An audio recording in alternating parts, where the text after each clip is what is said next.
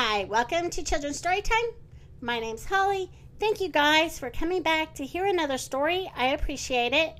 If you could do me a small favor and share with your friends and family, and maybe take the time to give it a review and a rating, that would be awesome.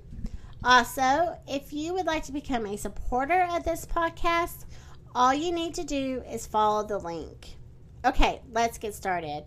One of my favorite stories Alice in Wonderland. And this is adapted by Teddy Slater. Slatter.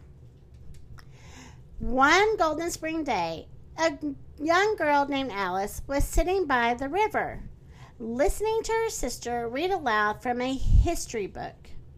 At least that's what Alice was supposed to be doing.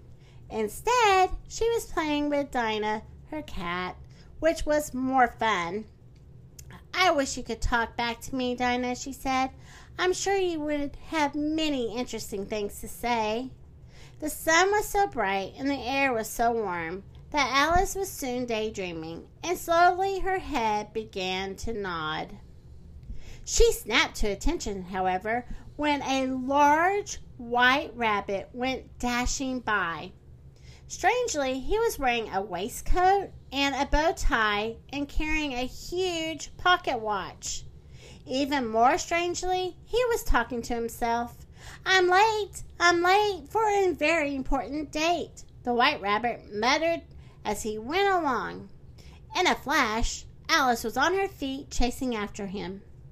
Still fretting, the rabbit took a giant hop into a hollow tree, exclaiming, Oh, my fur and my whiskers! I'm late, I'm late, I'm late!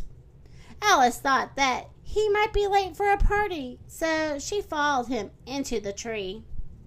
Suddenly, Alice stumbled and tumbled head over heels into a deep hole. After a while, instead of falling faster, she began to fall slower and slower until she was floating more than falling. Alice landed gently just in time to see the rabbit's white puff of a tail disappear behind a tiny door. Since she was too big to follow the white rabbit, Alice wandered off by herself. Alice soon discovered that she had entered a strange and wondrous land. It was full of the oddest creatures and that she's ever seen. There were talking birds and walking fish.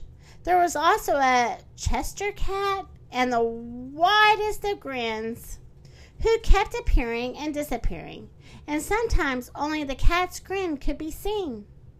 Alice thought the creatures all seemed quite at home in this topsy turvy wonderland. She hoped, she hoped one of them could help her find the white rabbit, but they were no help at all. Alice walked through a forest and came across a pair of roly poly twins. Their names were written on their collars. I see that you're a Tweedledee and a Tweedledum, she greeted them. When when first meeting someone, you should shake hands and state your name and business, said Tweedledum, grabbing Alice's hand. That's manners, said Tweedledee, grabbing her other hand. With that, the tubby twins danced Alice around and swept her off her feet. But they were so rough, they flipped her over and knocked her on her back. Alice, she was not amused. Talk about manners, Alex explained as she picked herself up and brushed herself off. If you must know, my name is Alice, and I'm following the White Rabbit, and I'm very sorry, but I must go. Despite the twins' protests, Alice went on her way. Soon she came to the unusual garden. Fluttering about were bread, bread and butterflies and a rocking horse. Then Alice discovered that the flowers of Wonderland could speak. What kind of flower are you? A big red rose asked her. Oh, I'm not any kind of flower, Alice replied. No fragrance, a daisy said, sniffing at Alice's hair. But I'm not a flower, Alice repeated. Just as I suspected, the rose cried. She's nothing but a common weed. Leave! shouted all the flowers together. We don't want you in our lovely garden. and Alice, she was forced to run away. Near the garden, Alice saw a familiar grin up in a tree. It was the Cheshire Cat. When the rest of him appeared, Alice said, Have you seen the White Rabbit? No, said the cat, but if I were looking for him, I'd ask the Mad Hatter. I'm not sure I want to visit a mad person, said Alice. Well, you can't avoid it, said the cat.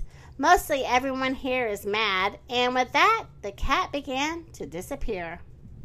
When the cat had completely disappeared, Alice realized that he hadn't told her how to find the Mad Hatter. As she wandered on, she saw two road signs pointing in the same direction. One read Mad Hatter, and the other read March Hare.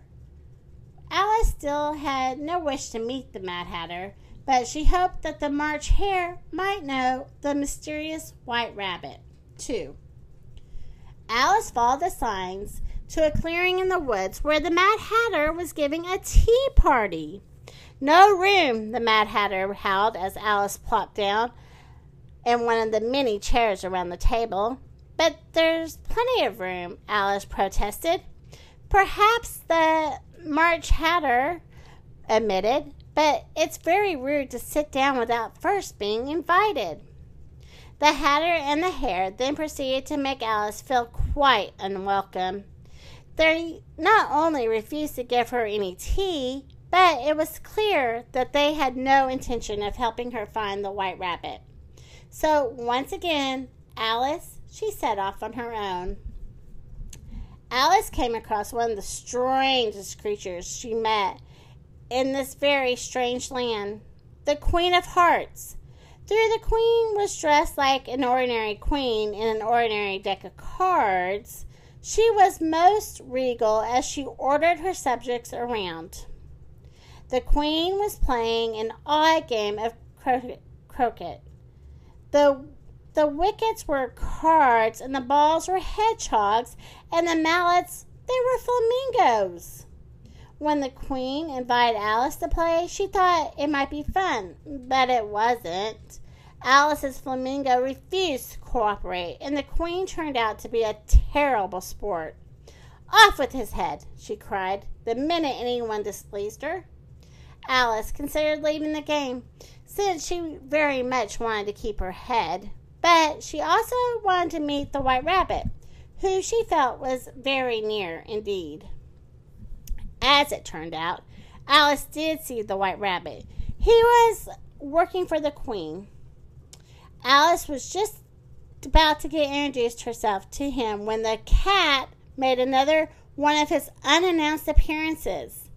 Alice watched in horror as the mischievous cat tripped up the queen and then promptly disappeared. And when the queen turned accusing eyes on Alice, crying, Off with her head! Alice decided it was time for her, too, to disappear. Without so much as a hello or a goodbye to the white rabbit, Alice took off into the woods. Faster and faster she ran until she tripped headlong over a root and once more found herself whirling and swirling through time and space. Please wake up, Alice, she heard a soft voice say. Alice woke up with a with woke up with a start back on the river bank and Dinah the cat was curled up in her lap. You've been dreaming, said Alice's sister. Oh, dear, Alice cried. I must have fallen asleep while you were reading to me. It's been a long day, said her sister. No wonder you're tired. Why don't you just go home now and we'll have our tea? I seem to have lost my taste in tea, Alice said, recalling the Mad Hatter's tea party but I certainly would like to go home.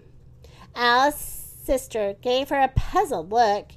Then she took Alice's hand and they walked home together. The end.